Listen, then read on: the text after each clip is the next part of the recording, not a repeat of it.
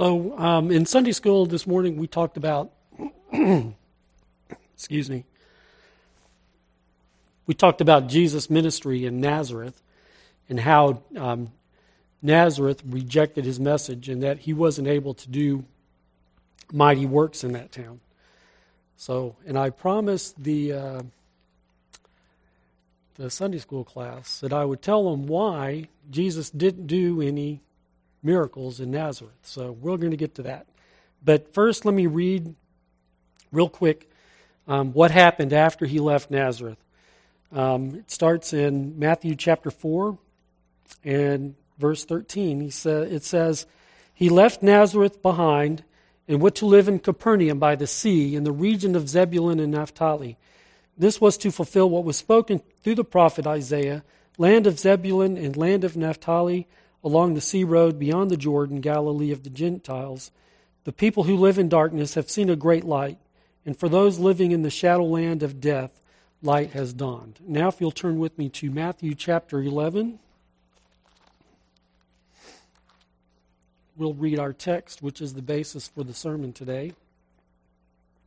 And it starts in verse 20. It says, Then he proceeded to denounce the towns where most of his miracles were done because they did not repent. Woe to you, Chorazin! Woe to you, Bethsaida! For if the miracles that were done in you had been done in Tyre and Sidon, they would have repented in sackcloth and ashes long ago. But I tell you, it will be more tolerable for Tyre and Sidon on the day of judgment than for you. And you, Capernaum, you will be exalted to heaven. No, will you be exalted to heaven? You will go down to Hades. For if the miracles that were done in you had been done in Sodom, it would have remained until today. But I tell you, it will be more tolerable for the land of Sodom on the day of judgment than for you. Let's pray. Father, we come to you and we confess that there are, are things that we don't know. And Father, we ask that the Holy Spirit this morning would teach us. Father, help me as I um, preach your word. Father, I ask that you would um, help me to remember the things that, that I uh, studied. Father, help me to say the things that need to be said. Father, help us all uh, respond Father, with hearts that are tender, Father, that our lives might be changed and we would be better able to go out and to give glory and honor to your Son, Jesus Christ, out in the world. We ask these things for his sake. Amen. So, the first thing that I'm going to do is I'm going to talk about each one of these cities real quick. So, um, the first city that we come to is called Chorazin. Correct? I don't know how to pronounce it. I'm pronouncing it Chorazin. So, um, it was it was a town that was close to, um, to Capernaum. Not a whole lot is know about, known about it. Um, the main thing that I would want you to know about this town, though, is that nobody knows where it is, where it was. They just don't know. They have several possibilities, but nobody can really pinpoint, yes, this is where it was. All right? So um, Bethsaida, the name of that means um, house of fishing. Anytime you see the word Beth in the Bible, it means house of something. So that uh, Bethlehem means house of bread. Or, or is it Bethel that means house? No. Bethel means house of God, Beth El, El for God. Bethlehem means house of bread. This means house of fishing. Okay? Now, would it surprise you to learn that Peter and Andrew and probably James and John all came from this town? House of fishing. That's where they lived. This is where Jesus called them, called them from this town to follow him. So, um, I believe Philip was also from this town. I'm not real sure on that, but I think he was from um, from Bethsaida as well. Um, so there are some miracles in the Bible that were recorded that were done in Bethsaida. Um, then I'm going to talk about Capernaum. Capernaum was the place where Jesus went to after he left Nazareth. He spent quite a bit of time there. And if you read through the scriptures, you'll find out he healed a blind man there, he healed a paralytic man there, he um, um, raised a girl from death there, I believe. He, he healed a girl. He did a lot of miracles in Capernaum. I mean, the scripture records miracle after miracle after miracle that Jesus performed in Capernaum and also in this entire region. He spent a lot of time, and so he did a lot of miracles there. In fact, it was in the hills just beyond Bethsaida that he performed the miracle of the feeding of the 5,000. So, and I think he did it twice, possibly in the same place. So, um, you would think that with Jesus doing all of these miracles, that there would be a, a great response, and there was. I mean, people came out to see him do his miracles, and they came out to be fed, but there was a problem. So now, Tyre and Sidon were Gentile cities Sidon had a natural harbor, and for many years it became wealthy because of this natural harbor. Um, the, I think it was the Assyrians came in and destroyed it, and then Tyre took over that business from them. In fact, uh, in um, in David during his time, did trade with Hiram of Tyre, um, he was the one that gave uh, David all of the gold and the silver and the, right, the trees to build the temple. And he actually furnished the guy to come down and actually oversee the work of building the temple. So there's so uh, Tyre and Israel have a long history together. Um, Hiram, um, at the time that he was the leader there, built. Uh, he had uh, island that was there um, actually five or six islands. He, he made them into one island.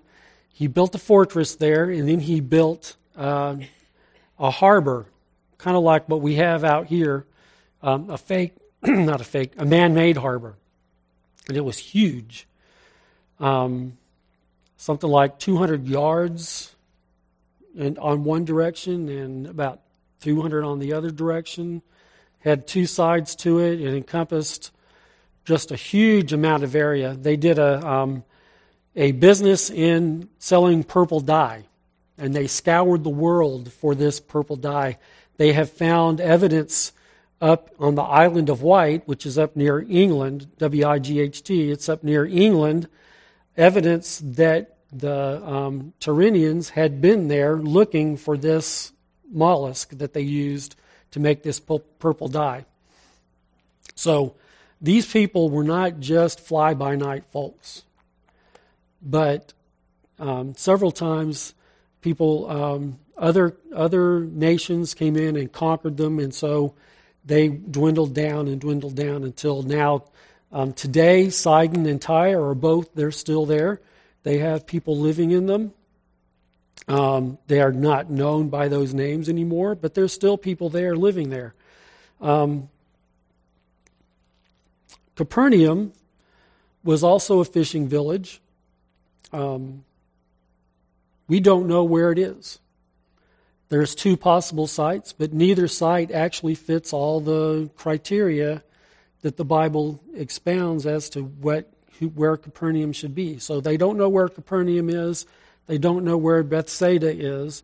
They don't know where Chorazin is. Um, so um, Jesus pronounces a woe on Chorazin and a woe on Bethsaida. Now, you might ask me, what does the word woe mean? Well, let me take you back to Matthew during the Sermon on the Mount. He says, Blessed is the man. Those are people that God is going to bless. A woe is the opposite of that. Whenever you read the word woe, that's something that God is going to curse. So when you hear when you see the word woe, yada woe, stop and take note of what's being said there because it's probably important because it's a way for you to keep from getting God's curse. So, and what is God's curse? Well, when you stand in the judgment, you will receive God's curse. Um, so Jesus says that if the works and miracles that had been done in Chorazin and Bethsaida had been done in Tyre and Sidon, that they would have repented in sackcloth and ashes long ago. So what does he talk what is he saying there? He's saying these Gentiles over here, if they had witnessed the same thing that you have seen, they would have repented. Now, that brings up another question. What does the word repent mean? The word repent means that you change your mind about something. And not only do you change your mind about something, when you change your mind, that that change of mind results in actions that match what you changed your mind to. Okay? So, um, these people here in Bethsaida and Chorazin and Capernaum all said they believed in God. All said they were following God. All said they were looking for the Messiah. But when Jesus shows up and he does his miracles, they continue living just as they had before. So now, I would say that was foolish. To see the Messiah asking you to repent, but you keep living the same way. And not only does he ask you to prevent, repent, but he does mighty works to prove who he is. So here's Jesus doing these mighty works, proving to them that he is the Messiah, and he's preaching to them the gospel of the kingdom, which is uh, repent, for the kingdom of God is, is near, and they're not making any changes in the way they live. They're continuing to live the same way that they had been. You know, in the Old Testament, in the book of Psalms, it says, The fool hath said in his heart that there is no God. And many times in our society, I have heard Christians talk to atheists and say, You know, you're a fool for not believing in God. And that may be true, that they're foolish for not believing in God, because just look around at it. Where did all of this come from? Why are we the way that we are? If there was no God, there's I don't see another explanation other than there being a God. So but on the other hand, who's more foolish? The atheist who's living how he wants to and not believing in God, or the person who says he believes in God and still living any which way he wants to, not doing the things that God requires? not living the way God wants them to live, not consulting God before they make decisions.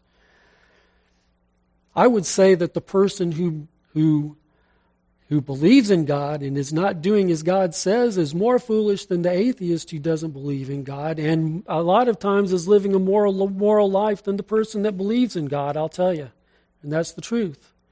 There's a lot of atheists out there that are doing a lot better than a lot of Christians out there. I'll just tell you that straight up. And they have a better sense of justice than a lot of Christians do. So, um, so Jesus wanted them to repent. He wanted them to have a change. Um, Sodom no longer exists, but you know there's still a few villages in the area. It's still there. People still live there. Bethsaida, Chorazin, and um, um, Beth, uh, Capernaum, nobody's living there anymore. There's nobody that lives there. Nobody remembers even where those places are. So that tells you, number one, the the impact that their disbelief had on them at that time. But there's also something else coming along that you need to be aware of, and that is the day of judgment that's talked about here. So, one day, all of us, everyone on the earth, will stand before God to give an account for what we have done in this life. We are all sinners. And when we stand before God, He will have no choice but to send us to hell unless we have repented and believed in what Jesus Christ did for us. Whenever we admit our sins and we say in our hearts that, yes, I believe Jesus died for my sins and that he rose on the third day, and we repent and have a change of heart and begin to do things the way God wants us to do it rather than the way that we want to do it, that's when salvation comes to our house. That's, that's when repentance has truly taken place. Repentance will always result in a change of behavior. If somebody tells you, I've repented and I have faith in God, but they're living, I don't know if I believe, if I believe them, if they're living just like, you know, the rest of the world is. I don't know if I believe that. There ought to be a change in your behavior. There ought to be things that you do that are different than the world if you have come to faith in Christ. So, um, you know, in the book of James, it says the demons believe and they tremble. So, what's the difference between the belief that a demon has in God and that Jesus Christ came and did the things that he did, and the belief that a Christian has that has come to faith in Christ? What's the difference there? The difference is that the Christian allows God to be in control of his life, whereas a demon's not going to do that. Demon is not going to allow God to have control of his life.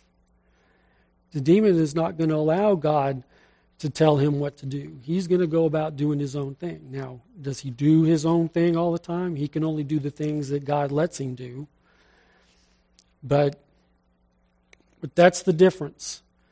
So we can't just walk around say we believe in Jesus and not have a change in our lifestyle, not have a, a change in the way that we feel about our fellow human being, fellow humans, um, not have a change in how we treat our families, not have a change in um, what we do when the when the church comes together to meet. Are we there?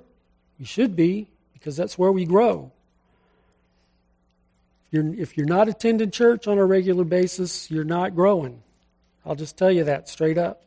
If you have friends and neighbors who say they're Christians who are not in church, you need to get them here because they're not going to grow unless they come to church, if they, unless they meet together with the family. So, now, I understand that there are folks that have to work on Sundays um, nurses, teachers, retail workers, food service workers. There's lots of people out here that work on Sundays that are scheduled every Sunday. But we, as fellow Christians, should be alongside of them saying, hey, you know what? You know what I heard in church the other day? And share with them what you heard in church. Have that fellowship with them so that they can grow, so that they're not left stagnant. You know what happens to a coal that's taken out of the fire? It dies. You know how it gets hot again? get put it back in the fire. So so when is when is the time that we should answer God's call for belief? It's today. Today is the day of salvation. Um, in the book of Hebrews, it says, um, "When you hear God's voice, do not harden your hearts." You know, tomorrow is not promised to us. And that by the same token, we know the truth, but unless we're communicating that truth to the folks out there, they can't respond to it.